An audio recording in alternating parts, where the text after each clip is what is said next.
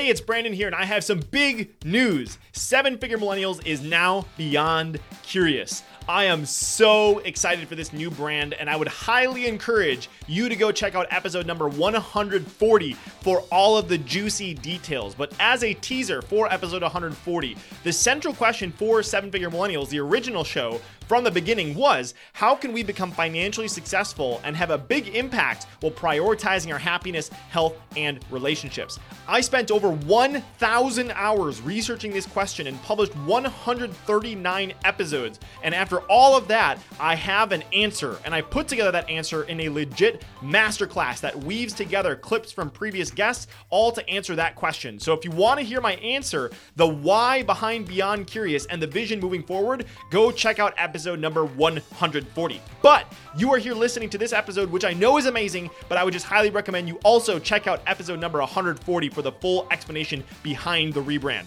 All right, here's your episode.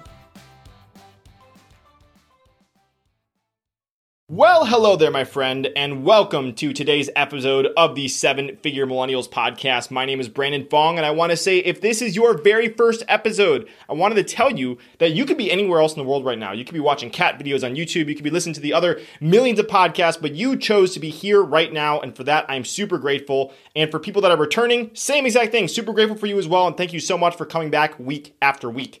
But whether you are a new friend or an old friend, today you and I get to hang out with Michael Roderick. Michael is the CEO of Small Pond Enterprises, which helps thoughtful givers become thought leaders by making their brands referable, their messaging memorable, and their ideas unforgettable. He is also the host of the podcast Access to Anyone, which shows how you can get to know anyone you want in business and in life using time tested relationship building principles. Michael's unique methodology comes from his own experience of going going from being a high school English teacher to a Broadway producer in under two years. And as always, there's going to be so much that you're going to learn in this episode, but specifically, I want you to look out for three things. Number one, why Michael believes that you can have anything that you want in life if you ask really good questions, and how you can use his DIME framework, D I M E, to ask more effective questions to help you get more of what you want.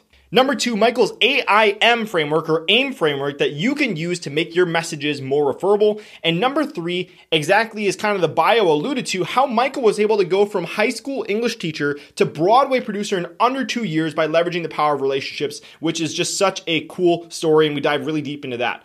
Lastly, I want to give a pre show listener shout out, which this week goes to Alvin Curran, who left a review saying, Brandon is a modern Renaissance man. He thinks fast on his feet and has a genuine heart of concern for people, and his networking skills are shining bright. He also has some impressive guests to interview. Can't wait to catch his latest interviews. So thank you, Alvin. I really appreciate that. You are a rock star, and thank you so much for being a regular listener and subscriber. And if you're a returning listener and you just listened to me read that review and you haven't left a review yet, you can head to sevenfiguremillennials.com slash review to find out exactly how to leave a review. Plus, if you choose choose to leave an honest review, I have a little thank you gift that I love to give you that will reveal exactly how I get incredible guests like Michael to come on the show. Exactly like Alvin was saying, is I have some networking skills that I've been able to leverage to get these incredible people. And if you'll find out in today's interview, Michael actually introduced me to a few other incredible guests that have come on the show. So how can you do that to get more high level connections to grow in your business? So if you want that little thank you gift, all you have to do is go to sevenfiguremillennials.com slash review, and that will have all the details for how to leave a review, and if you choose to leave the review, how you can claim that little bonus gift. So, with all that said, I'm super excited for you to listen in on this incredible conversation with my friend Michael Roderick.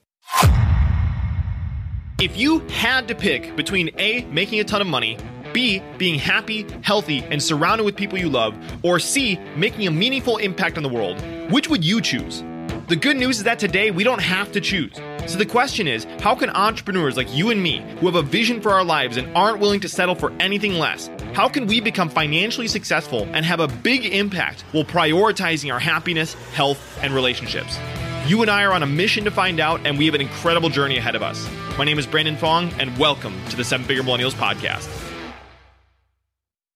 Michael, welcome to the show. Can't wait to dive in. Super excited to have you here.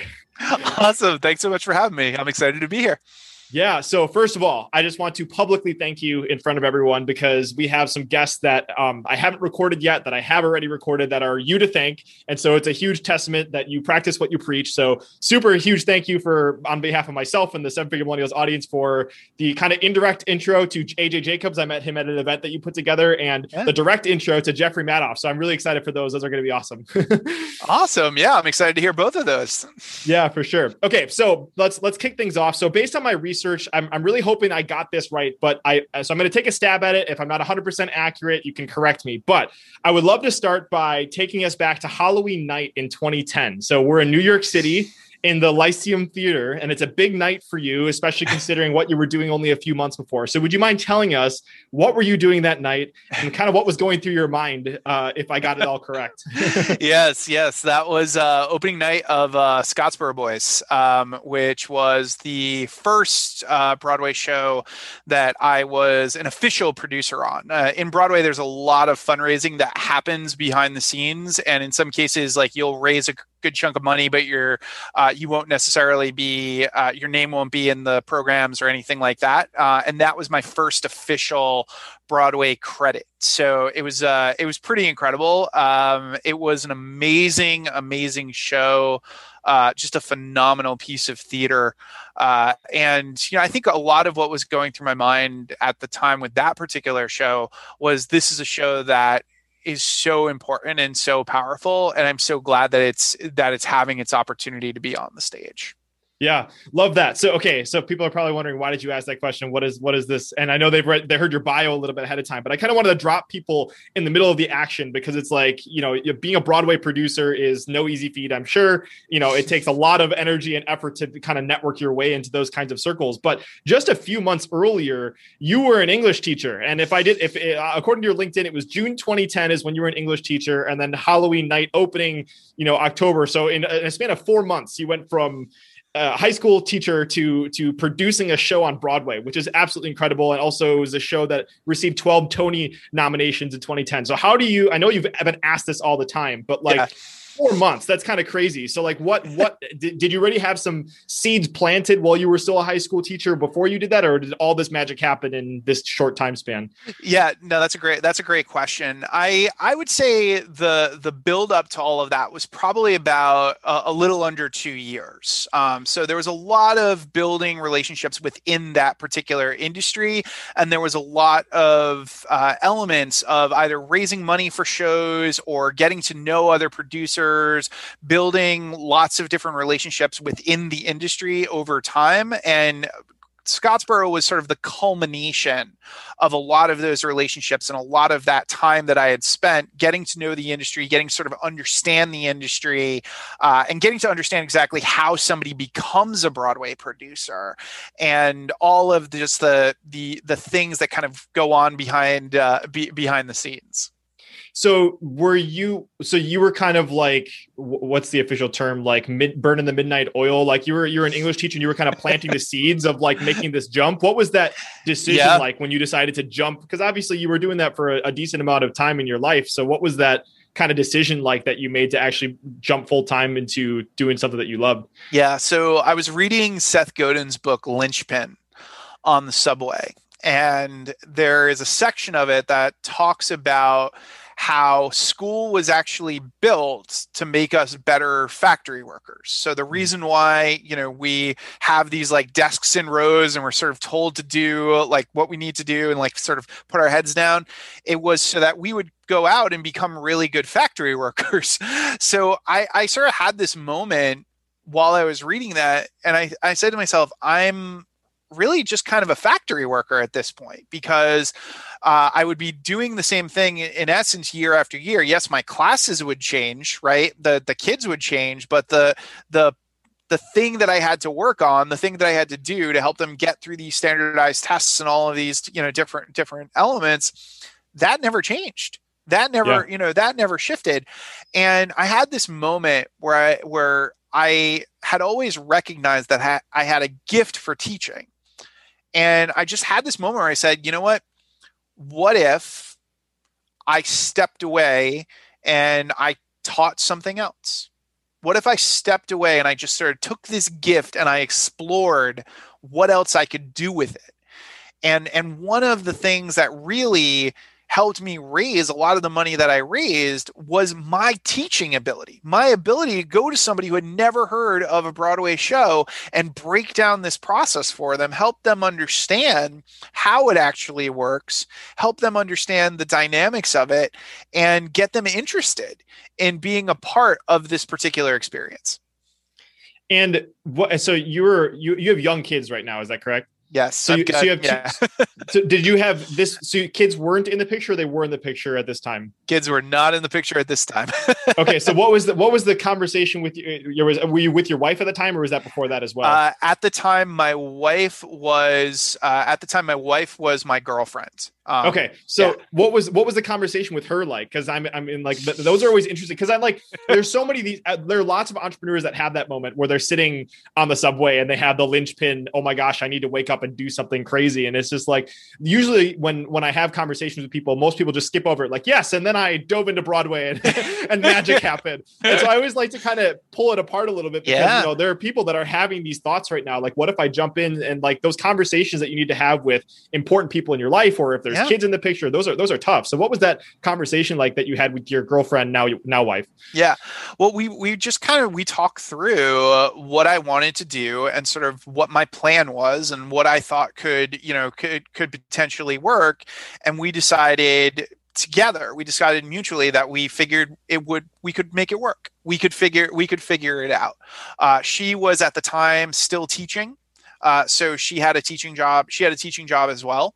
Uh, so you know, we figured, okay, if I if I sort of step out into this world, I can be a general manager for a lot of projects, right? Like just sort of be the the person who helps manage the shows and and make some money that way, right? And I I was also doing some like smaller like little entrepreneurial things of like teaching some workshops and and things like that. So we kind of looked at it and we said, okay, financially like we can make this work. Like we can figure you know we, we can figure this out. And that's really what it came down to. And you know nora my wife she she's always been incredibly supportive of my entrepreneurial journey through all of you know the ups and downs and and those particular experiences. And that was just another you know iteration of it where she was basically like you know what I, I trust you. I trust that you're going to make this. You're you're going to make make a go of this, and and we're just we're in it together, and let's uh let's make it happen. Yeah, I love that. I think it's so special that you had that conversation because there are people out there that make the decision without having those kinds of conversations, what the impact are, and and so that was cool that she was so supportive, and I'm grateful to have a partner that that does something similar for myself. So so cool that cool that you had that as well, and we share that in common. So uh, so I'm sure people heard from your bio. It's like okay, we have this high school broadcast producer, and now you you develop these incredible relationships, and I know lots of the foundation of you almost become consciously aware that you were good at this was that was like this happened during broadway. You probably didn't even realize that you were a magician at developing these relationships. So can you kind of maybe bridge the gap between that that point where you became a broadcast producer and then fill us in on how you ended up getting to the connection stuff? And then there's a whole bunch of connection stuff that i want to ask you that i think it'll be a lot of fun. Yeah sure. So so the broadway side of things basically like everybody was you know everybody was asking me how i was moving so quickly right? Um, how was it that I knew so many other producers? How was it that I found people who would invest in shows? Like, how was it that I was kind of at the center of everything, right? Uh, and I've always been one of those people where I've really enjoyed looking at sort of how do things work, right? Like breaking them apart and sort of figuring it out.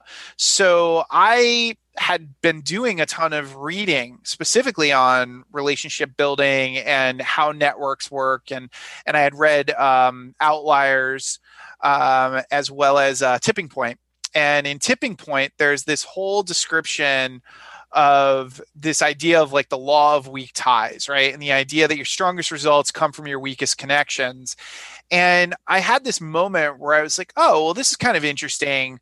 What if I spent more time sort of cultivating and developing all of these relationships with weak ties where could it lead like what types of opportunities could sort of come you know come out of it and because of that, I started learning, I started meeting all these different people in industries that weren't in entertainment and seeing all of these other worlds and all these other, you know, all these other ways of kind of operating. And I had this moment where I basically said, okay, if I could walk people through what it's like to be in these networking situations, if I could simulate these experiences and sort of draw from my theater background, I could probably learn a ton about like what works and what doesn't. And that's where the fir- very first workshop I ever put together. Uh, I had been writing a blog at the time called One Producer in the City, and it was really focused on producing. But this was kind of my first kind of foray into more of that like entrepreneurial uh, sort of venue. Very first workshop, I called it Solving for X and basically, the idea was that every single person had a variable in terms of what they wanted or what they needed. And it was your job to solve for X. It was your job to figure that out. And that was how you built, you know, these relationships. So I started hosting these workshops where I would simulate the networking experiences. So I actually had people act out things like one-on-one meetings, job interviews, and cocktail parties. And I started to notice a lot of patterns in terms of those those instances where they were acting out these scenarios and that's where i started building the relationship building frameworks which then really kind of took off and everybody started asking me about them and wanted me to teach them and present them and all of that stuff yeah, so much to unpack there. So you dropped a bunch of Malcolm Gladwell books there. So Tipping Point and Outliers, those are great resources for people to check out. And you mentioned, I just want to make sure we cover things in case think some people didn't understand. So you talked a lot about the importance of weak ties. So, and I yes. know you talk a lot about this in the in the connection space. So would you mind defining for people what that is, and then how sure. that's related to being able to develop the relationships that you've developed? Yeah. So basically, there was this study done uh, by a sociologist, I believe, by, by, the name of Robert Granovetter. And what he did was he did two studies of students. And the first group, they basically asked their close friends and family for job opportunities. And the second group asked people that they had barely known, maybe that they had met once, people that were sort of, you know, kind of part of their network, but kind of not. And the second group outperformed the first in the number of jobs that they got. And the theory was that your strongest results end up coming from your weakest connections because the people who are the weak ties within your circle, the people who don't necessarily know you that well, have networks that you are not a part of. Whereas all of your friends and family, you're usually going to run in a lot of the same circles and see a lot of the same people. Uh, and there's another piece of this that I, that I think is really important to identify, which is that when we have close social relationships with other people, we make assumptions about how far they'll go based on mm. our own past experience with them right so if we knew each other from college and i watched you you know fumble a bunch i'm actually going to be a little more discerning about investing in your startup because i'm remembering all of our history mm. whereas if i don't know you at all you get to create the context. You get to show me this is this thing that has value and none of that social relational stuff is actually a part of it. And this is why even when people talk about the idea of a friends and family round right it's so so rare that your friends and family are going to directly help you because they've got to see you again after they they've done whatever that you know that favor is right you you lose you know uh, your uncle's you know $50,000 on that you know crypto investment or whatnot you still got to see them at the dinner table right? for sure yeah. Okay. That's great. And I, I have heard about the power of weak ties, and it reminds me of I was listening to a TED Radio Hour, and they were talking about the impact of relationships in the pandemic, and they were talking about how some of lots of our happiness actually has to do with these weak ties as well. It's like the mm-hmm. person, you, the barista you see at the coffee shop, it's the the person you see at the gym, and like those weak ties have so much strength, and we like don't even realize them. So thank you for clarifying on that because I think that opens up a whole new world of possibilities. And just to highlight the the the, the something else that you said that was not related to the weak tie things, but when you were talking about putting together these workshops at the very beginning, it was the, the words you specifically used was like recognizing patterns. And I think it's really cool, especially anybody in their entrepreneurial journey is like, you have to become consciously aware. First, you're like not consciously aware of the things you're doing, but like as soon as you can start to recognize those patterns and realize what your unique skill sets are, and then create the you know frameworks within those patterns that's really the value you can add so i love that you built that from a need and identifying those patterns that's awesome thanks Yeah. Okay. So let's dive into. I know you have a ton of frameworks that are so juicy and so great. So so I was I was trying to think. I'm like, okay, where which framework should we start with? Which what's the gateway framework for Michael stuff? And so I thought a good a good start would be your uh, a dime framework. So I'll kind of set this ah. up a little bit for people. So um, I'm going to combine two different sources that I kind of saw. So one of them was a Forbes article where you were quoted and you said all the keys to the doors you need opened in your life are in other people's pockets. Whether you want a job, funding, an introduction, find the perfect car or score hard to get rest- get rest- restaurant reservations. It all requires asking questions. And then you have another thing that you create, which I highly recommend everybody go check out. It's your heroes handbook, uh, hang with your heroes handbook, which you can find at Michael's site on uh, smallpondenterprises.com. I think if I got that mm-hmm. correct. So go check that out. But he talks about when you are about to ask for anything, whether it be an introduction, some advice, or just to have a meeting with anyone you admire, there are four mindsets around ask, uh, asking, and each one supports you in a different way. So I thought this, like I said, would be a good gateway to kind of open the door to these frameworks. So would you mind kind of sharing and walking us through the dime dime framework? So basically, the way that we're often taught how to ask is direct asking right? So anytime you've ever been you know given the phrase like you know if you don't ask you don't get um, just ask for it it's it's given in this idea of being direct. Like you got to just be like right up in people's face and let them know what it is that you want. And all of these you know all of these concepts that i think have been just out there uh, for a really really long time.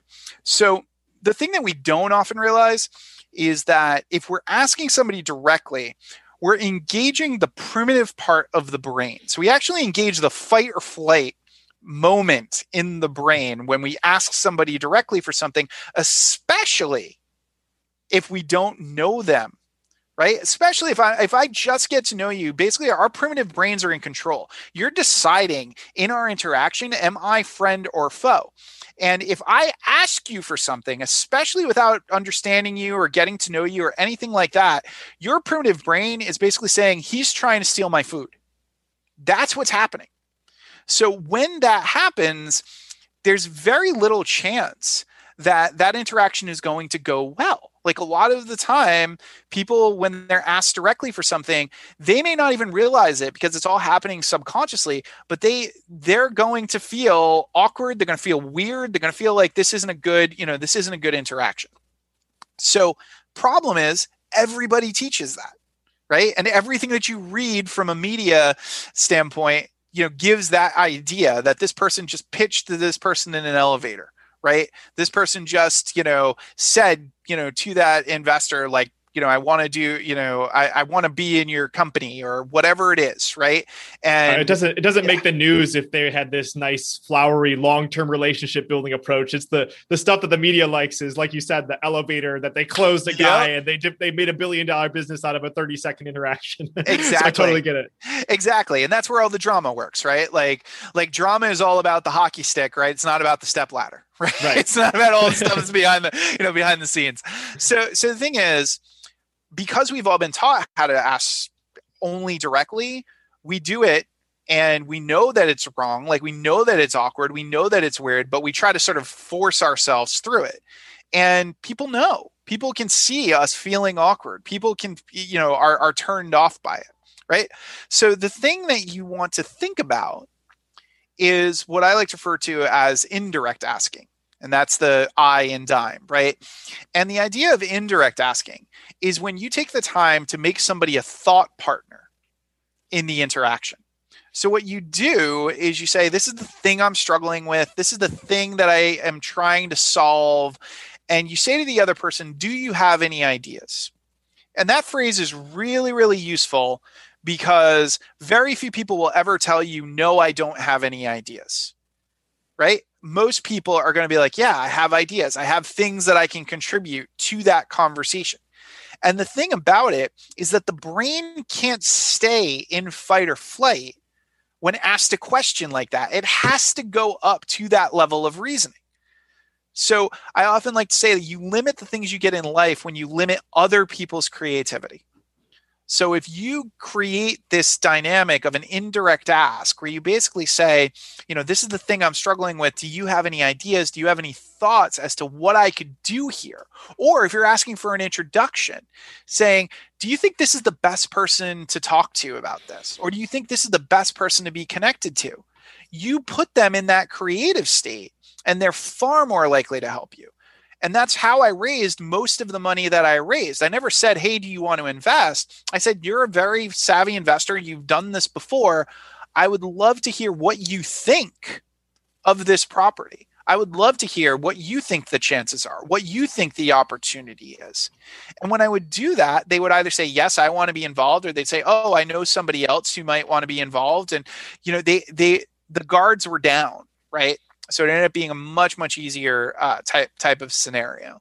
Yeah. And I just, I just want to add on top of this, like how, this what michael is sharing right now this tip right here this has absolutely changed my life like i had a story when i was in high school I qualified to compete at this international competition and I couldn't afford it. So I was trying to raise money. So similar context to what Michael's teaching this for. But like I thought I would just go and ask local businesses if they would be willing to sponsor my trip and all that stuff. But my mentor taught me this phrase that is exactly what Michael's saying. It's a little bit teaching a little bit differently, but she told me if you ask for money, you get advice if you ask for advice, you get money. I'm sure some people have heard that, but like yeah. what she taught me to do instead is like ask for feedback. She gave introductions to me and I had to ask for feedback on my business plan. And like exactly what Michael said is turning somebody into a thought partner, allowing them to contribute. And I, I kind of call this the IKEA effect a little bit is because you know when people value ikea furniture more because they had to assemble it a little bit yep. right? Or like or like the kids that have uh, build a bear like uh, why do they charge a bajillion dollars for a stuffed bear? It's because they got to pump it they got to put the little heart in it they got to invest in it. So when you allow people to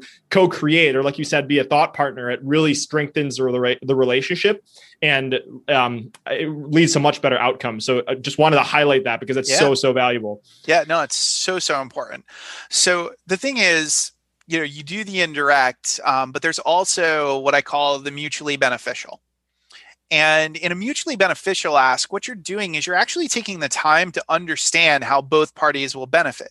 And most of the time people do not take the time to really break down how both parties will benefit, even if they're coming with some kind of transactional type of dynamic. They only take the time to understand how they'll benefit right?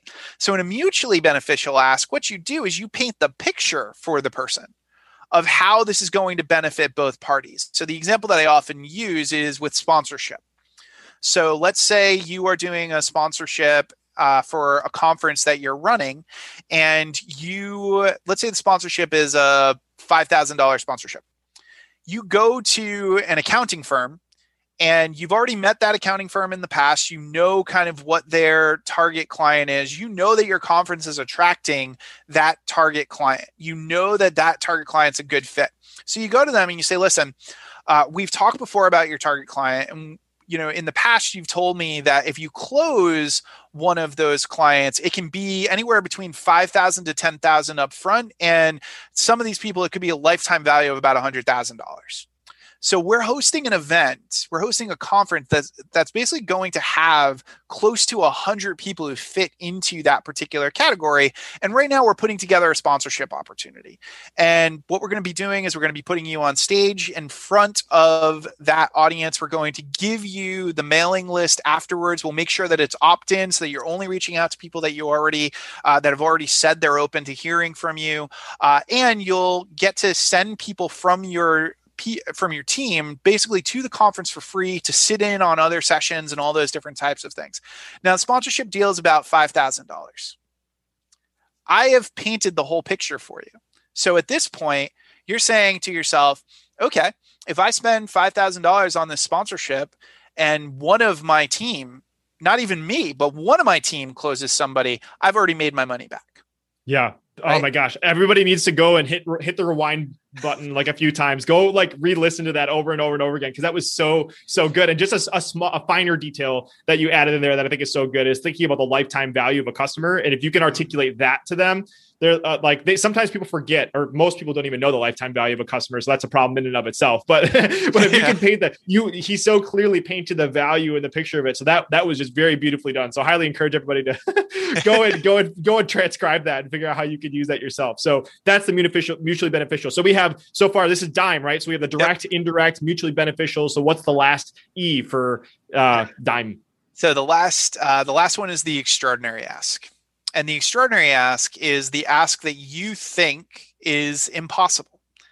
And very, very often, what tends to happen is we have either identified people that we think are unreachable, opportunities that we think uh, we're not good enough for or that we don't qualify for uh, or conversations that we think are going to just kind of go nowhere so we never actually do it right and every single time that we just say, well, that person would never get back to me, or that person would never be interested in what I have to offer, or whatever it is, we join the long line of all of the other people who have said the exact same thing.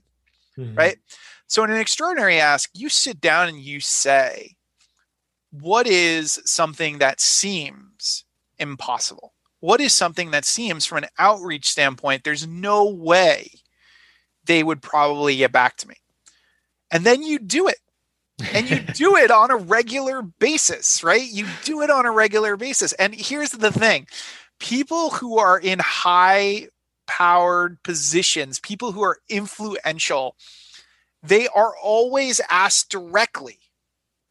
They're always asked directly. They're always people reach out to them and they're like, "Will you invest in my you'll invest in my company? Will you do this for me? Can I be on your podcast? Whatever it is, they will always be asked directly. So if you're the person who actually has an indirect ask where you go to that person and you invite them to be a thought partner in the conversation, or a mutually beneficial ask where you've figured out what would be helpful to them in addition to what would be helpful to you, then you are going to stand out from most of the people that are reaching out to this individual because nine times out of 10, every day, they're just being bombarded with these direct asks, with these people who are hoping that they're going to save them, that they're going to fix their problems, that they're going to do everything for them. So if you're the person who's like, you know what? I really respect and admire you know the, the work that you do. Here's this research that i've done on you. Here's sort of what i understand. And i'm curious about this thing.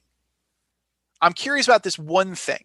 And that's the other thing like if you just ask a simple, simple question, you engage the most important power in the world, and that is curiosity.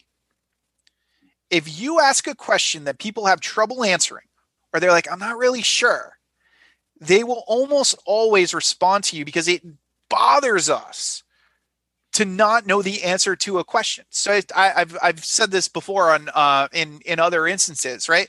Everybody reaches out to will reach out to James Cameron about Titanic, right, or Avatar, or you know any number of the other blockbusters. How many people ever ask him a question about Piranha? I don't even know what that is. so it's there you go. The, it, it, was his. It was his first movie. It was a horror movie about piranhas. like, there we go. so this is the thing, right? Like there, there's so so many instances in which everybody kind of goes for whatever the big thing is that that person's working on, and you know wants to ask them questions about it or wants to, but like it's the people who take the time to go just slightly deeper who get the responses because if you ask an interesting enough question, it doesn't matter what level the person is that you're talking to, they will want to answer you. Mm. They will they they they it's very very hard for us to hear a question that and not want to respond and not want to say like i know the answer here's the you know here's the answer and and ultimately that's the thing it's like most of the time you know when we do these outreaches i think that what happens is people kind of give the whole story and if you give the whole story nobody's ever going to respond to you because they, they mm. can say yes or no almost immediately. You want to write every email that you write every outreach that you write every conversation that you're you know developing you want to write it all like it's breaking bad. You want to finish on this like curiosity note where it's like i need to talk to you I absolutely need to talk to you. I need to follow up with you. I need to stay in touch with you because you just put this thing in my brain. And now I'm just thinking about you all the time. And I just like, ah, God, this is, you know, I, I need to stay in touch. And and that's the thing. We don't spend enough time uh, focusing on that. So if people are doing the extraordinary ask, one of the best things that you can do is ask a really, really good question. Take the time to think about it. Really, really good question. You do that, you'd be amazed at how many people want to talk to you. Okay, so there, I, so so valuable. So there's one clarification, then I have a few um, follow ups to this. So we yeah. have direct, indirect, mutually beneficial, extraordinary. The the thing that distinguishes the extraordinary ask is that it is essentially a combination of indirect and mutually beneficial, targeted towards a seemingly quote unquote impossible opportunity is that the main yep. distinction and how we can understand okay so that's exactly. that's good to know so now i'm going to play devil's advocate for a second because yeah. i like somebody that is going through their email they got a million things to process and there's some things that are like you know the emails that are all sitting in our inbox that we haven't answered they're the complicated questions to ask so this yeah. kind of almost seems like you know we've been trained or at least i've even taught this in the past. I teach this a lot is like making it simple for people to respond. So where do you draw the line between making it easy to respond to a message? Because there's the no no of asking like somebody to give a novella and solve all your problems right? Yeah. and there's like the the the like you said making it e- able for them to engage and be really curious. So like how do you strike that balance between making it easy for them to respond while simultaneously allowing them to really evoke that curiosity? Yeah. You have to spend time finding the line between compelling and confusing mm. ultimately. Like that's really what it what it is. And the thing is you're not going to always hit it. And and i think that's the other really really important thing is is that when you reach out to people and you send them a message you do whatever it is you are always doing market research you are basically always trying to get a sense of what works and what doesn't. This is why it's so important to do it on a consistent basis, right? Because if you do it on a consistent basis, you can then look at the patterns in those responses, right? And after a while, you're like, oh, I can develop a framework around how I should, you know, reach out to these people or words that I can use or things that I say that really kind of click or really kind of, you know, or, or really kind of work right? So I think it's one of those things where rather than, and I think this is the thing that we fall into. We fall into this trap a lot of the time of believing that there is a formula, of believing that, you know, if I do it exactly this way, or if I say it exactly this way, if I use these exact words, then it's always going to work. Mm. But if we follow someone else's formula, we are just a bootleg version of the person who created the formula. Sure right? People are not seeing, uh, they're seeing somebody who is parroting somebody else's model, right? But if we operate from a framework, if we think about sort of how am I do, approaching this, and then we bring ourselves to it, we bring our personalities to it, we bring the way that we do things to it. Now we can experiment. We can find our own thing. We can find our own mm-hmm. our own way of doing this.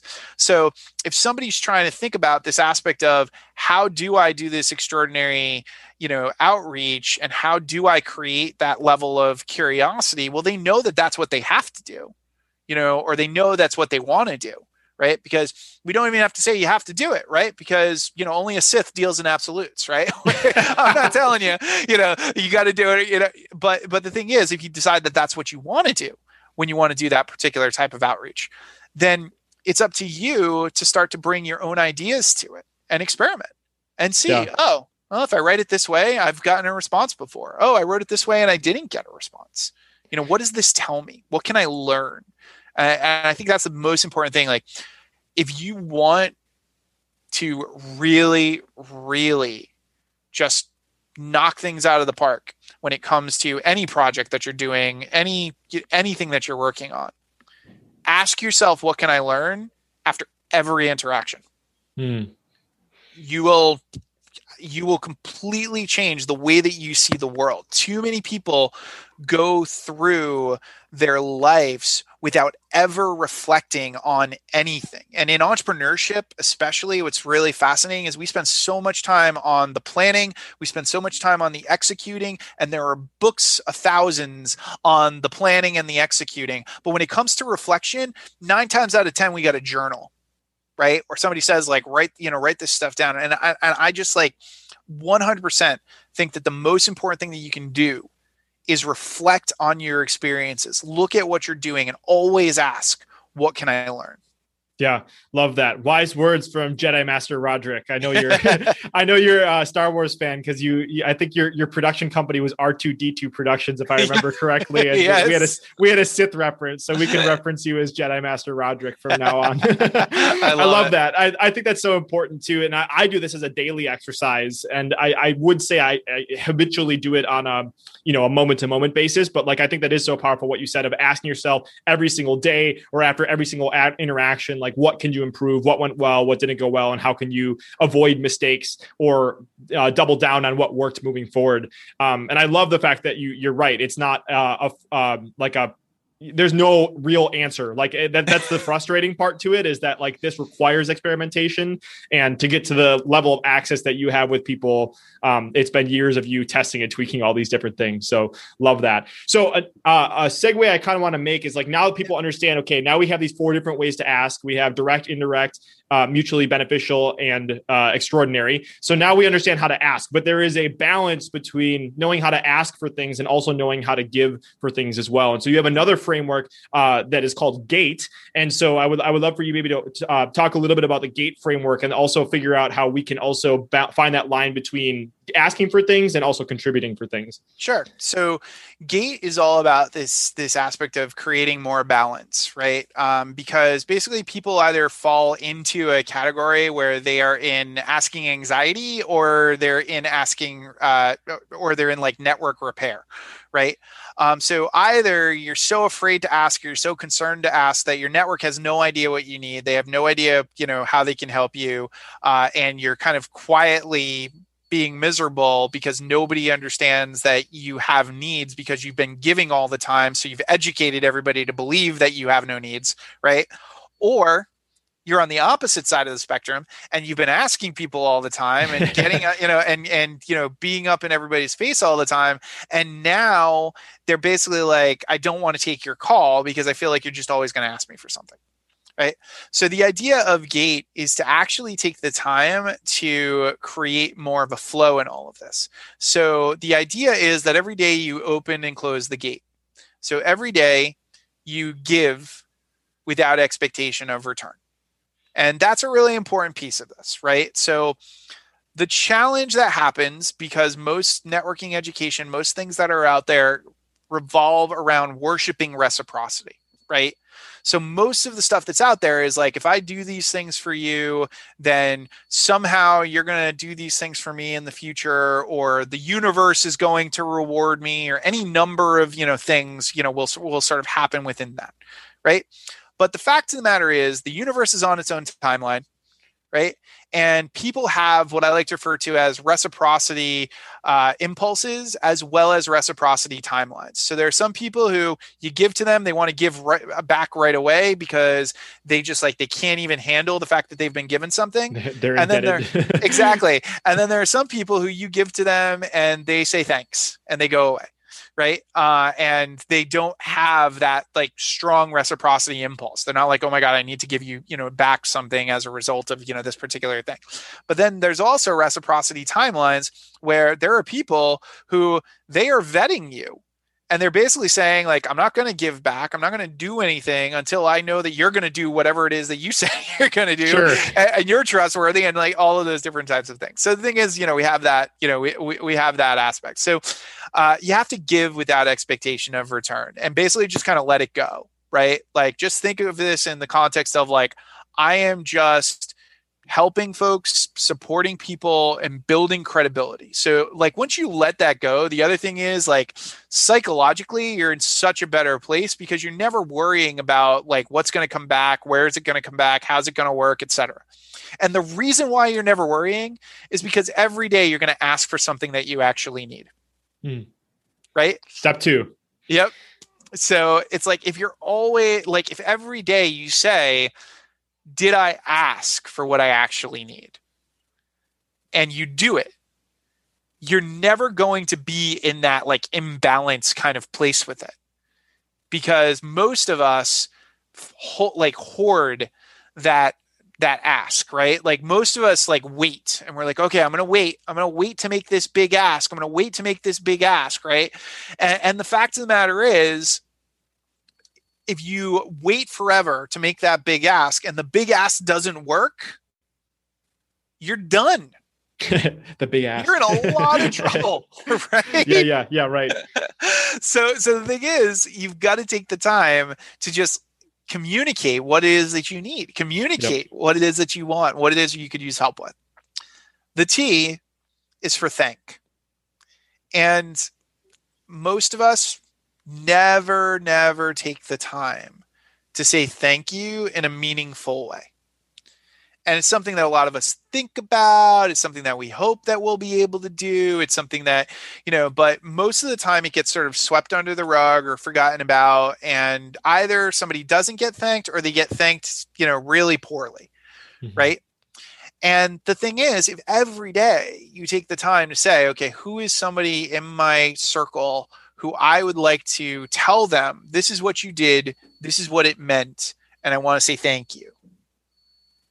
You will completely change your relationship with that person because they may never have been thanked or they may have only been thanked once or twice. Like they don't mm-hmm. get that kind of gratitude very often right? Uh, or that thought you know of that.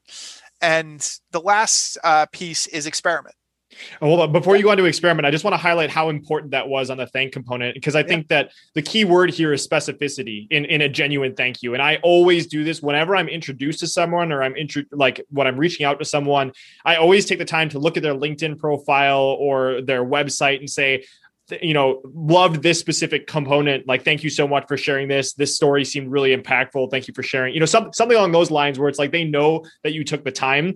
Um, and i think that just it really really guys it does not take that much more time. Like it takes uh, two minutes to really take a, a, level of specificity to really thank give a genuine thank you. And when you do that you really stand out. And i think it's more than just you can do that that you can integrate that specificity and other components of the relationship too. It's not only for thanking but um, that's really important. So i just wanted to highlight that. Yeah. No i i, I 100% agree. I think it, it is so important to be specific uh, about what was actually helpful to you. Because the other big piece of it is if you articulate what was helpful now you have given somebody an education about what is actually helpful mm-hmm. right? So now they're like oh i should probably do more of that yeah, because they said this this creates this creates a loop, and it goes back to what we're talking about: a creating a thought partner with someone. Because if you're thanking, you are reinforcing and expressing gratitude for the investment that they've given in you, and the more that you can create more of these loops, that's kind of my theory. Is the more yeah. of these like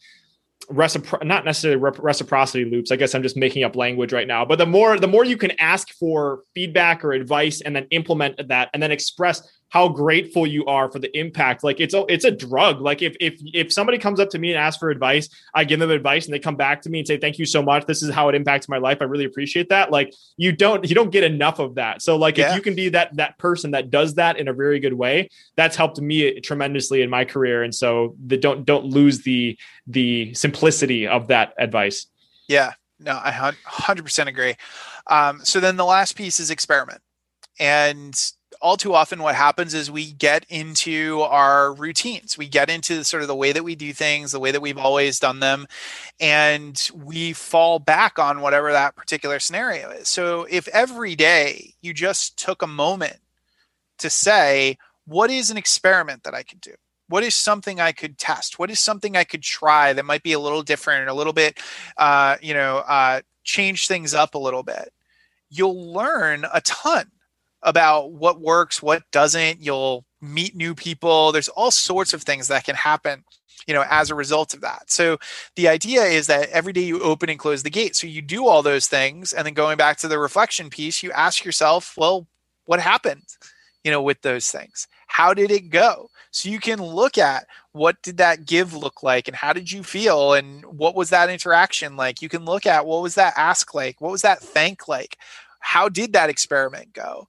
And again, you'll end up, if you do it on a regular basis, you end up with a bunch of data. Data can be tracked, right? Uh, and you'll start to see patterns. And once you start to see patterns, you can start to develop more frameworks for the things that you need to do and the things you need to accomplish in your life. Yeah. Yeah. So just so someone could do this really concrete. This is the exercise I do every single day. Is I I'm probably a little bit on the crazy spectrum with this, but I journal what happened on the day, and then at the end of every day, I ask wins, gratitude, or uh, what was my front row moment that came from another guest on the guest on the show, Jon Vroman. Like, what was your front row moment? You can listen to that episode if you want to listen to that. But like, so something I'm grateful for that was really an incredible moment. What was effective and what was better? What was ineffective and what could be done better? So like, that's something that you can do if you're looking at journaling or integrating this kind of practice of of just being more experimental. I think the life life just needs to be more of an experiment. If you take things less seriously, like like Michael, it seems has been has done just like you know, hey, like this didn't work. Like let me, let me just keep having fun and and optimizing. So that's a blast. Um, so thank you. So now now we have Dime, we have Aim, you, you and you got like you you drop frameworks all the time. So he's just got a bajillion of these. So we could we could spend the next three hours walking through all of all of Michael's incredible frameworks. So I guess I'm going to te- take a temporary break from yeah. uh, framework because there's another one I want to ask a little bit about. But sure. when it comes to relationship management, um, there there are there are times when you get these introductions and like you know some like there we could talk i'm sure all the time about double opt-in introductions. I hate non-double opt-in introductions but that, that's a separate conversation. But let's say you you get these opportunities and um, you need to say no to them or like you have these things show up. So like how do you go about managing those opportunities where something may have been introduced to you where you you need to kind of maintain the relationship but it's not the best for you?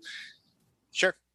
Yeah, so I um I have a framework. um, I, yeah, is the, is the OCG one? Yes, this is OCG. Nice. Okay, yeah. go do it. uh, so so yeah, so the OCG framework. So basically, if something comes my way, uh, and I can take full advantage of it, and it actually is a fit for what I do or where I feel I can best serve, then it is a true opportunity, and I'll do whatever that thing is, or I will do my best to you know get involved in whatever that thing is that comes to me.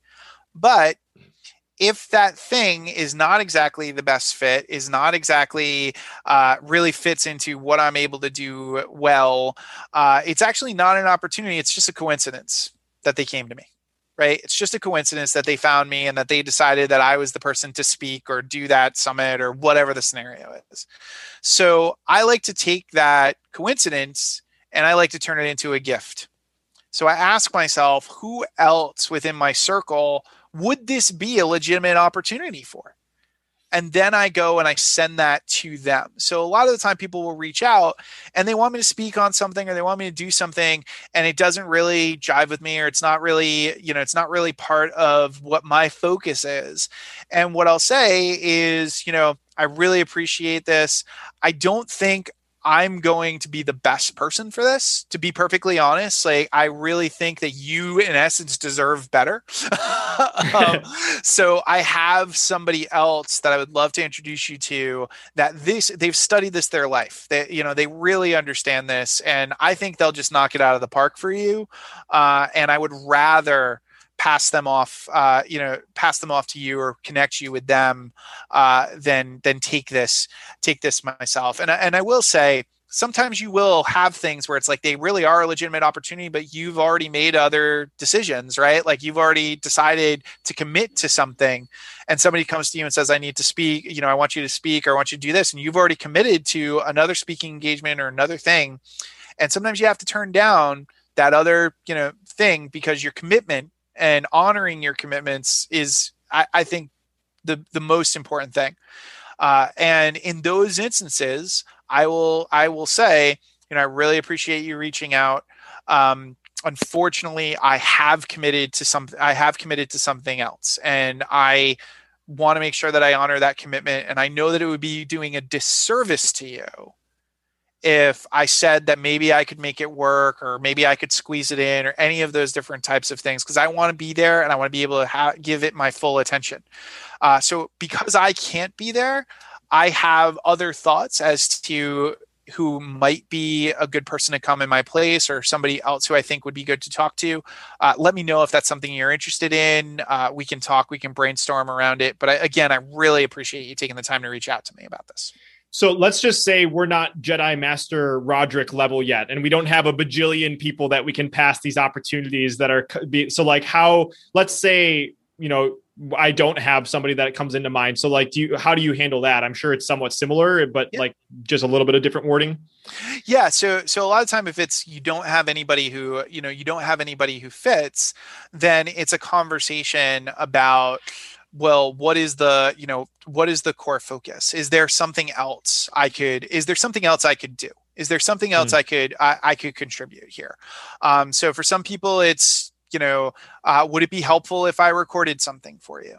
You know would it be helpful if uh, we did this at another if we did this at another time? You know uh, you ask them what would be helpful rather than just saying i'm sorry i can't do it i think that's the biggest thing is that most of the time we we sort of just look at this as like i'm sorry i can't do it good luck as opposed to saying i'm sorry that i can't do it what would be helpful to you at this point mm. you know yeah yeah, and I want to add another layer on top of this. So we have opportunity, coincidence, and then uh, you can turn those into gifts for people if it doesn't quite fit for you. But uh, I want to add another layer on top of this too, because I think it's really important to understand the the fine line between opportunity and a coincidence. And that requires some self-reflection on your end. Like what is your superpower? What is within your team's capabilities? What's within your company's capabilities? Um and, and, you know what is something that's really a coincidence or what's an opportunity? I interviewed uh, waldo waldman who is a, a decorated air fighter pilot and he talks about this example of beware of distractions disguised as opportunities. And he tells this crazy story about like you know this guy that was on a mission and like they they sent some decoys and this younger pilot was trying to go after the decoys. But if they had went off uh, over to this other opportunity they would have gotten shot down. So like beware of these these fighter things that are flying in your way that sound look shiny they look like an opportunity but really it can shoot yourself in the foot. So that's i think just another thing to add on top of that. There's a layer on top of it is, is having that understanding of your skill your strengths your abilities your team skills their abilities and what should really be uh, clearly defined opportunity and what is just a coincidence. Yeah, yeah, and I'll, and I'll also just say that you know one of the one of the things I always ask myself when somebody reaches out to me about something is this aspect of am I the best fit for this? Mm. You know, based on my experience, based on what I do, am I the best fit for this? And that and that applies to in terms of service, you know, if somebody's reaching out to do coaching or consulting or any kind of work, right? Like am I the best fit? You know and if i'm not then i want to send them to whoever is the best fit. Uh, because it's not going to be useful for me to try and sort of you know learn a bunch of new skills and you know try to sort of put something together to fit into a particular you know particular box and it's not going to be the best for them because they're not getting they're they're not getting the best of what i have to offer yeah, I love that. So uh, this may, may, not be the perfect transition, but also wondering too. I know another thing you talk about. I, I, think I love this analogy that you came up with in another episode I listened to. I don't remember where I was listening to you on, but you were talking about, um, you know, the the dilemma of people wanting to be helpful but saying, "How can I help you?" Uh, yes. And that sometimes you you, you kind of had an analogy. So I don't I want to ruin the punchline about like uh, the conversation you have about dinner sometimes. So would you maybe maybe tell a little bit about uh, like that the, the the relation between those two things and how we can avoid um, you know, asking things like that that may lead to uh, not the best results. Yeah. So um, I'm trying to think of which metaphor. no, okay, I'll, I'll help you out. I'll help you out. So, so, so the, the thing I listened to is basically you're talking about like you know when you ask your your significant other like, oh, where should we go for dinner, and then it's just this uh, kind of like argument all over the place like oh i don't want Thai i do want Thai that if you ask like uh, how can i help you? it kind of leads to like that kind of a eh, I don't know uh, circumstance where that you don't even know how to handle the situation because it could just go all over the place. Yes yes exactly yeah so yeah it's the how you know what do you want to have for dinner conversation right? So like if you say how can i help you to somebody? you're putting all the weight on them right? Like you're basically saying to you know you're basically saying to them you come up with and figure out what i can do for you um, and we don't even know each other yet right? That's the other you know that's the other big thing. It's like if i if i open a conversation with how can i help you? then i'm instantly assuming that i can help you. I'm i'm placing you lower than me in terms of status just by the just by the way that it's phrased and you know by the way that you know it works. But even more importantly i'm telling you that i don't exactly value my network because if I'm just willing to make a bunch of intros and you know do and and not actually understand like who you are and what you're what you're about, that means if I'm not vetting you, it means I'm not vetting anybody else. mm. right? Uh, so there's always going to be sort of that question that that comes you know that comes up. So there's a lot of there's a lot of problems with the idea of starting a conversation with how can I help you, uh, and I think that if you have a conversation with somebody and you take the time to ask good questions and you take the time to really get to know them, you almost never need to ask that question. Like most of the time, you're able to figure out based on what they're saying what would be helpful to them or what would be thoughtful to them you know and and every once in a while you are going to have those instances where you're like i'm not really sure what they could use support with or sort of where and you can ask them that but you ask them towards the end of the conversation rather than opening the conversation with how can I help you and putting them in that awkward position of needing to come up with something or feeling like it's this transactional, you know, ty- mm-hmm. type of thing. It really puts people off, I find. Yeah, so it's more of a it's it's a timing thing. Not that it's a bad thing to ask, like asking how to be helpful. Well, I mean, I guess yeah, it's a timing and a situational thing. So because it's like if if I were having this conversation with Michael, you know, towards the end, I might be able to say, "Hey, Michael, so are you interested in getting more guests for your podcast? Are you interested in you know putting together more of these events that you've put together that I know you put together like that?" And then and then maybe saying, you know, is that what you're looking for? Are you looking for help for something else? Is that kind of how you would structure that exactly that or think about that? Yeah, exactly. You, you'd frame it in the context of like, what is their goal? Like, what are right. they trying to accomplish, right? And you'd basically see you you would have a theory about that, right? So you'd say, okay, so based on our conversation, it looks like the core focus that you have is finding really high profile guests for your show, right? And you'd either say to me yes or no, right? Uh, and if you say yes, I'd say, okay, so where do you feel you could use the most support there? Mm. Right. And, you know, and in some cases, a lot of the time uh, with people, what I'll do is I'll give them some examples so that they don't feel awkward trying to figure out how to answer the question right so like let's just say i said that you know I, I, said that to you and i said where you know where could you use some support you know with um, you know with finding high profile guests and rather than just leaving it there I might say, you know, so for example, some people, uh, some people I just make some direct intros to. Uh, some people actually want to take a look back through my old episodes and see like which guests I've had and see if they would be a good fit. You know, so I kind of walk you through some alternatives, like some options, and now you feel much more comfortable because I'm not kind of just leaving you in no man's land of like well what is it like how do you need this mm. help? Like what is it you know what does it look like? So and, and you know this this taps into probably a i would say a really really important overlooked thing which is language is so so powerful. Yes. And we should always always be experimenting with our language. Like we should always be looking for other ways to say things to see which things really work and which things really connect and which things don't and and what puts people on the defensive versus makes them feel comfortable mm. and pay attention you know to that and really pay attention to our language. It's so so powerful and i think so so rare that we take the time to look back and say okay other people have said it this way. How would i say it yeah, and th- th- people are probably sick of me talking about this, but like I'm a copywriter, but but like so I'm always thinking in terms of copy, but like that that just comes with the trade. And I even picked it up on the, your language pattern, the way that you phrased like like based on this conversation, it seems like seems like sounds like or I feel like that's softer language. That's not hard language. Like based on this conversation, you need help with that. That puts someone on the defense and their hands go up. So like even that small little nuance that you know the seems like sounds like feels like those are softer language patterns that are more lean in for, uh, opposed to like pushing something on someone. So yeah, there's so many layers of it of complications to that, but it's it's really fun. At least I think it's fun because I'm a nerd, nerd thinking about the different ways on language, how to phrase things. Yeah, I love it.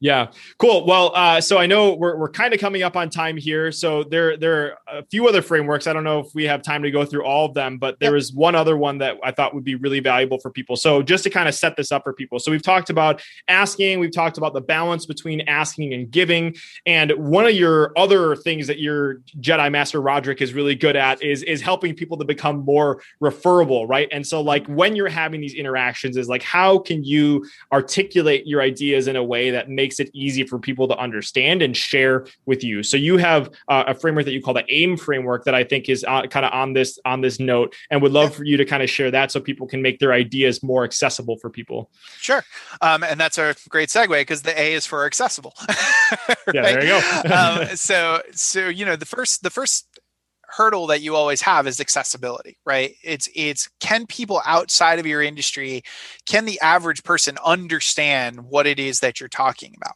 right? And one of the challenges that we have as entrepreneurs is that we live in this like world of innovation right? So we're always coming up with the new ideas. We're always coming up with these like cutting edge things. Uh, and the fact of the matter is most people are not ready for an innovation as their like first taste of something right? And there's this great story in uh, power of habit about this where when the song hey ya by OutKast first came on the radio people shut it off almost immediately. And the reason was it had a very different sound than most of the other pop songs but the hit machine said it was supposed to be a hit so everybody was sort of baffled. So what the radio stations did was they actually would play artists whose songs all kind of have a very similar sound. Uh, and if they have a similar sound, you'll listen all the way through. And they would put Hey Ya in the middle. So they would put Celine Dion first, right? Because if you've heard one of her songs, congratulations, you've heard them all, right? um, and then they would put Hey Ya, and then they put something like a Maroon 5 or another pop artist that basically sort of had that, like all the songs kind of had a very similar sound. And over time, the unfamiliar became familiar. So, what we need to do very, very often is we need to find our Celine. And I would say nine times out of 10, the, the hurdle of accessibility is that you haven't found your Celine, mm. right? You're trying to introduce the world to your Hey Ya and you have not found your Celine. So it's really, really important to take the time to say, okay, what is the the simplest way for people to kind of come into this world to mm-hmm. understand mm. this concept that I'm doing. And then you can introduce them to innovations all you want. Like once they're in the door, they're happy to hear all of the crazy things that you're coming up with. But at the very beginning, they're not. Right at the very beginning, they're very tenuous. So you want to think about what is something that can give people a point of reference, an anchor that yeah. will help them sort of get into that world, right? And get into that side of things. And there's lots and lots of stuff we could dig into with the accessibility, but I want to make sure that I, um, you know, yeah. cover each of the pieces. If uh, I could, uh, if I could toss a little, a really quick example in there. So, like something that comes to my mind is the way that I've heard. If anybody listening to this has list, followed Russell Brunson stuff with the way he's grown ClickFunnels, uh, he's kind of bootstrapped this business. But like one of the things he, when he articulates his software, which is about funnel building, he always does it in comparison to a website, right? So, like again, that would be his Hey Ya is this funnel building software, but he introduces it by explaining what um, you know what a traditional website is and the difference between a website and a, and a, funnel. So he gave someone a handle that that may not understand this new innovation first for them to bridge that gap between like oh it's kind of like this, but here's the the variability in it. So that's I, I maybe another example besides Hey and, and exactly. but I love that. Yeah, yeah, and that's and that's the thing, right? You want to give people some kind of anchor right? Something that they're they're they're like okay yeah i totally understand that. I totally get that. And then you introduce the innovation right? Mm-hmm. then you introduce sort of the slant on things because they're just way more open to it. So that come that brings us to the next one which is influence. And most of the time when we think about the idea of influence we think about it in terms of persuasion right? So we think about it in in the sense of if i can convince you or persuade you to do something then i have influence on you. But true influence is when you do something without me asking you to do it. So the question then is why do you share something of mine? Why do you talk about something of mine without me asking you? Well you do it because it makes you look good Mm-hmm. You do it because it basically ties to your reputation and how you're perceived by your tribe and by your audience, right? So, most of the time, what happens is that we're packaging our ideas in this way to be like, let me look cool. When what we really want to do is we want to figure out how do I package my ideas to make other people look cool. Mm right? So that if they share it, if they share that concept, my message is going to be spread. And in much the same way that basically you just pointed a bunch of people to Russell, right? Russ, that concept basically has influence over you, Mm-hmm. Right, because it causes you to want to share it because it helps you articulate, you, you know, this this conversation. It helps you, you know, paint that picture. But what does it do? It refers back to him, mm-hmm. and I call this the magic trick. So if you've ever been to a party where there's a magician, most of the time a magician will have at least one trick that they can show you exactly how they do it. And they'll teach you. This is how to make the salt shaker disappear. This is how to pull this thing out of this person's ear, whatever it is, right? Mm. And what's the next thing that most people will do? They will go to a party exactly and try to be the magician, right?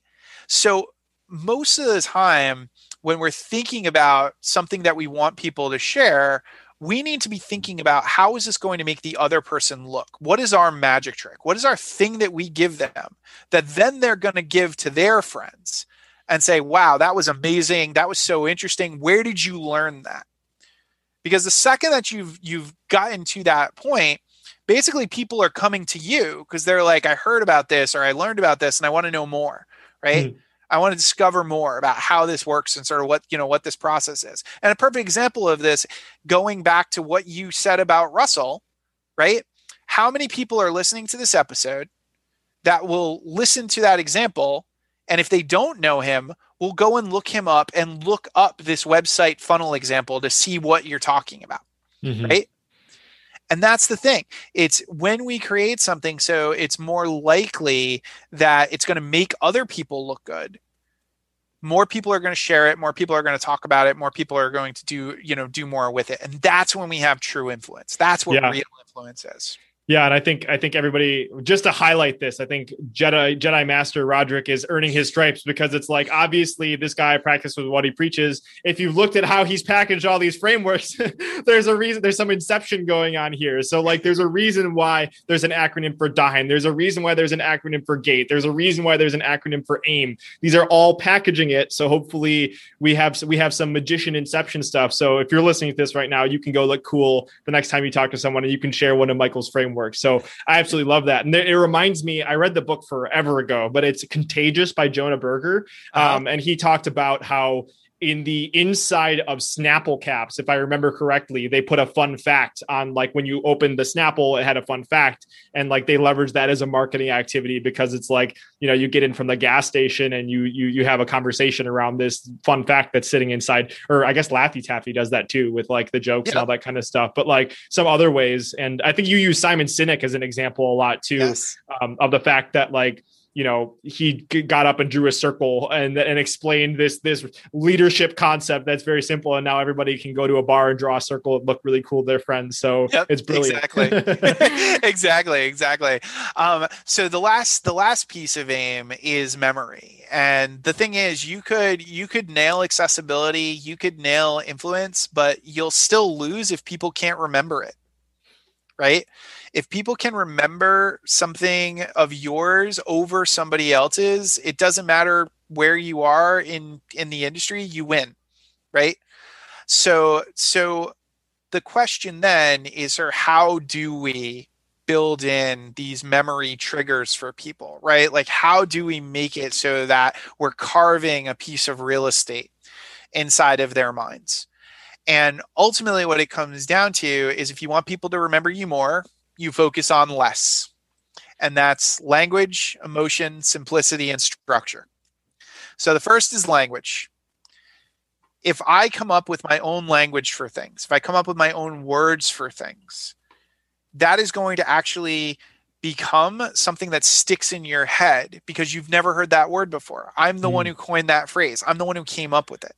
So if we actually go back, right, and we look at Shakespeare, the reason why we all study Shakespeare and very, very few people ever study Christopher Marlowe, even though they were living at the same time, writing at the same time, is that Shakespeare added new words to the English language. If you go into the dictionary, there are words that are there because Shakespeare coined them mm. and hmm. created them.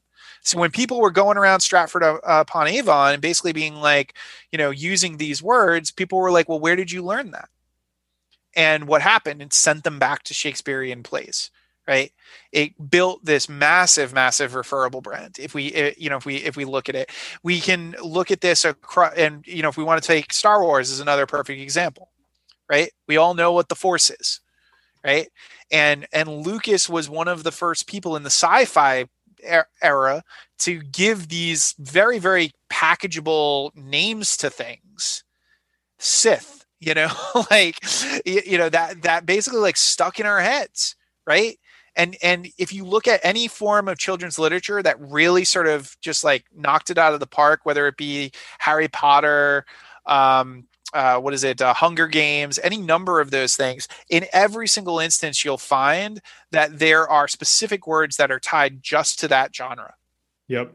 And basically and, it, and that language yeah. and just to add on top of this too like this is persuasion at its finest too because it creates an in versus an out group right? Like an yep. us versus them. Like if you know the language you're in the in group which makes it more shareable in and of itself. Um so just wanted to add that because i think that's brilliant. Yeah yeah exactly it's exactly. So so the thing is um if you can take the time to create your own language for things you will instantly be easier to remember. People will yep. like instantly sort of think about you you know think about you more. So the e is for emotion and because you work in copywriting you know you know this right?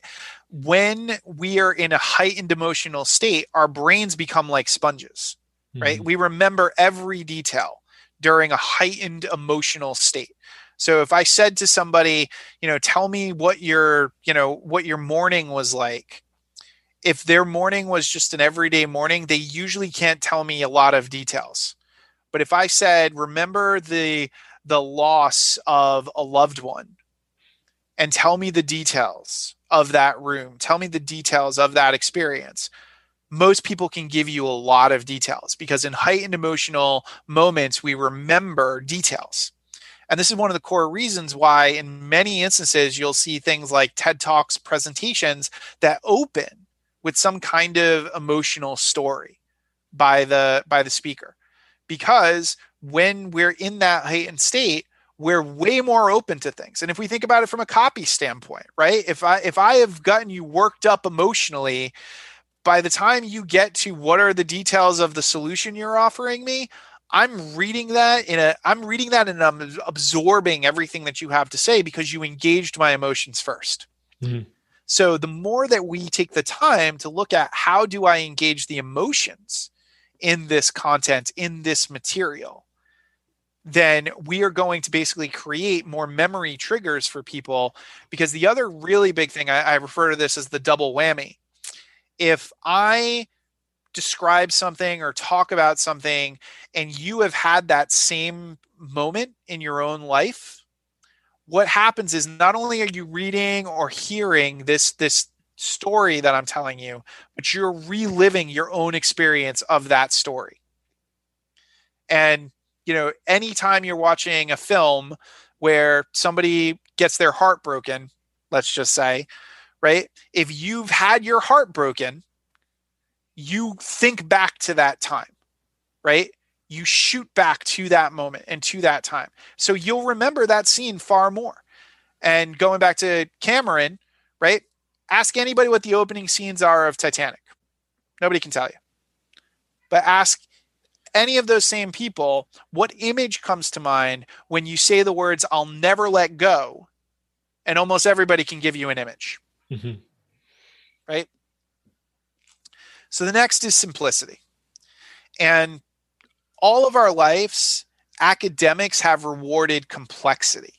So when you were in school, you wrote the big papers, you used the big words, you were smart, you were capable. And when you get out into the real world, right? Everybody thinks I've got to be complicated. I've got to be, I've got to show people how smart I am with all these big words and all these different types of things. But the issue is that the memory rewards simplicity because our brains can only handle so much information right? So the more complex, the less likely it is we're going to remember it. And the less likely it is we're going to share it because sharing is all about how we look in front of people. So if I can't explain a concept and it's going to make me look stupid because I can't remember the 17 points that the person shared with me, then I'm going to go for the three point thing. Mm-hmm. Because I'm not going to remember the 17 points. It's going to make me look awkward. Right. And that ties to the last piece, uh, which is structure and our brains need structure to process information right we need to know that things come in a certain order we need to be able to figure out a way to process information so if we don't have a structure we could have the best information in the world but we're going to lose things we're going to forget things etc so you want to figure out what is a structure that you can give people so that they can work their way through the information in much the same way that you know we're talking about aim right? Accessibility, influence, and memory creates a structure for you.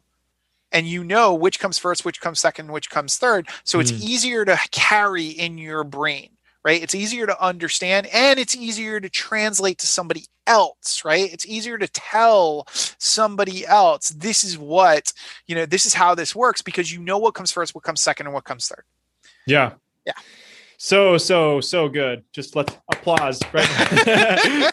Brilliant. Yeah and since i used um, russell brunson as an example before too i guess he's just in my mind. If you read any of his books expertsecrets.com secrets or traffic secrets all the frameworks that he teaches are in like little sketches with stick figures and they're like really easy and that the, the, the idea behind that too is again making it very simple um, eh, for people. So there was that i wanted to say. Uh, other thing I wanted to add on was when we were talking about language, naming and labeling your own content. So this is this goes back to the very beginning of this this this conversation when Michael was talking about those first initial groups he was putting together to allow people to kind of uh, reenact these scenarios, right? He was looking for the patterns, and then he started naming and labeling all these different components and giving them structure to them as well. Uh, so that was really cool. And the other thing too, if you want to listen to the very very beginning, this is something I'm trying to get uh, better at as an interviewer. Is like I I'm looking to ask a question in the very beginning that elicits emotion. So there's a reason why I asked Michael to start with Halloween night on on on in 2010 uh, because I wanted to evoke curiosity and make people be like, okay, how did Michael get here? Let's unwind.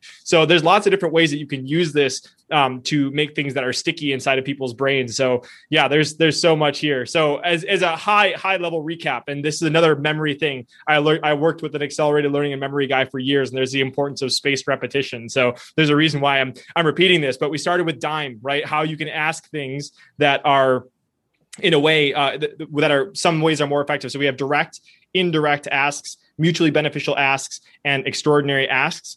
And then we talked about gate, right? So opening and closing the gate, the balance between asking and giving. So you need to give, you need to ask, you need to thank, and then experiment.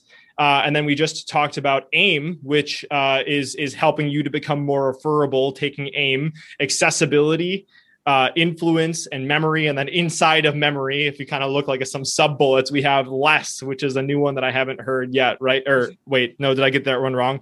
Uh, yeah, language, emotion, simplicity, and structure. So there we go. There's a there's a full recap, some spaced repetition in there of the, the works of Mr. Jedi Jedi Michael Roderick. So um, I know I know we're coming up, but we're like on time here. So I really really appreciate your time, and I know you have some family dinner to attend. So I want to be very mindful of that. So so um, I, I, don't normally ask. Well, let me let me ask my final question for the show, and sure. then we can kind of start to find out where more, more, people can find out more about you. So, as somebody that is so rich in relationships, as somebody that is has studied this for so long, I like to ask because it gives people a, a picture across all the different guests. But like, what have you come to understand what happiness means? What does happiness mean for Michael Roderick? Yeah, I've I've thought about this, and and I think it's it's being it's being with my family. It's being with you know I have I have two uh, I have two young girls. Um, uh, one's 18 months and one's four, uh, and you know and I have you know I've talked to you about Nora, my wonderful wife, and and you know when I think about sort of the most full you know I feel when I think about the the moments that are the most rich. Uh, it's when I'm spending time you know it's when i'm spending time with them. So so that's that's what comes up when it when i think about happiness love that love that and a man that is in true alignment because he also helps other people to create those moments with other people's and being being more present so i really appreciate you and the work that you do michael and the connections that you make for people um, so um, where can people find out more about all the incredible stuff you have going on Sure. Uh, so my website is just smallpondenterprises.com. Um, and I also have uh, a thing called uh, the referability rater, which basically can help you basically see how referable you are. Um, and that's just at myreferabilityrater.com. Myreferabilityrater.com. I'm just writing the notes there, myreferabilityrater.com. And then, yeah, the, some of the tools I've mentioned, if you want to dive in deeper into what we talked about today, Dime is a part of uh, a, a, worksheet that Michael put together that I was, I'm absolutely saving this on my desktop and saving it. It's very, very good about how you can open the doors to these conversations. So uh, you can find that uh, on Michael's website. And I would highly recommend that you check that out. So um, all that to say, I just wanted to take a second. And if you, are brand new to the show and this is the very first episode you've ever listened to, I am very grateful that you decided to drop in on, on me and Michael today. As you can tell, I like to go really deep in these conversations. Um, and if you're returning, I just want to say welcome back. Thank you so much for showing up every single week. You're absolutely what makes this possible. And regardless if you're new or returning, I have a favor to ask you, and that is if you were listening to this and you found these frameworks super valuable and you were at the gym and you had to stop what you were doing and take notes a bajillion times, like when I was researching Michael, I, I got some terrible workouts as a result of you, Michael, because I had to stop every 15 seconds to write down a new new word that was a part of a framework. Uh, but but so if you found this super valuable, please do me a favor and share this with a friend. My life has absolutely been changed by times that my friends have sent me, you know, valuable resources and content, and I truly believe in Michael's work. So if you if you really want to help Michael out, please share this message with them and it's going to really help make someone's day. But besides that, I appreciate you for listening and thank you so much, Michael. This has been an absolute blast. Yeah.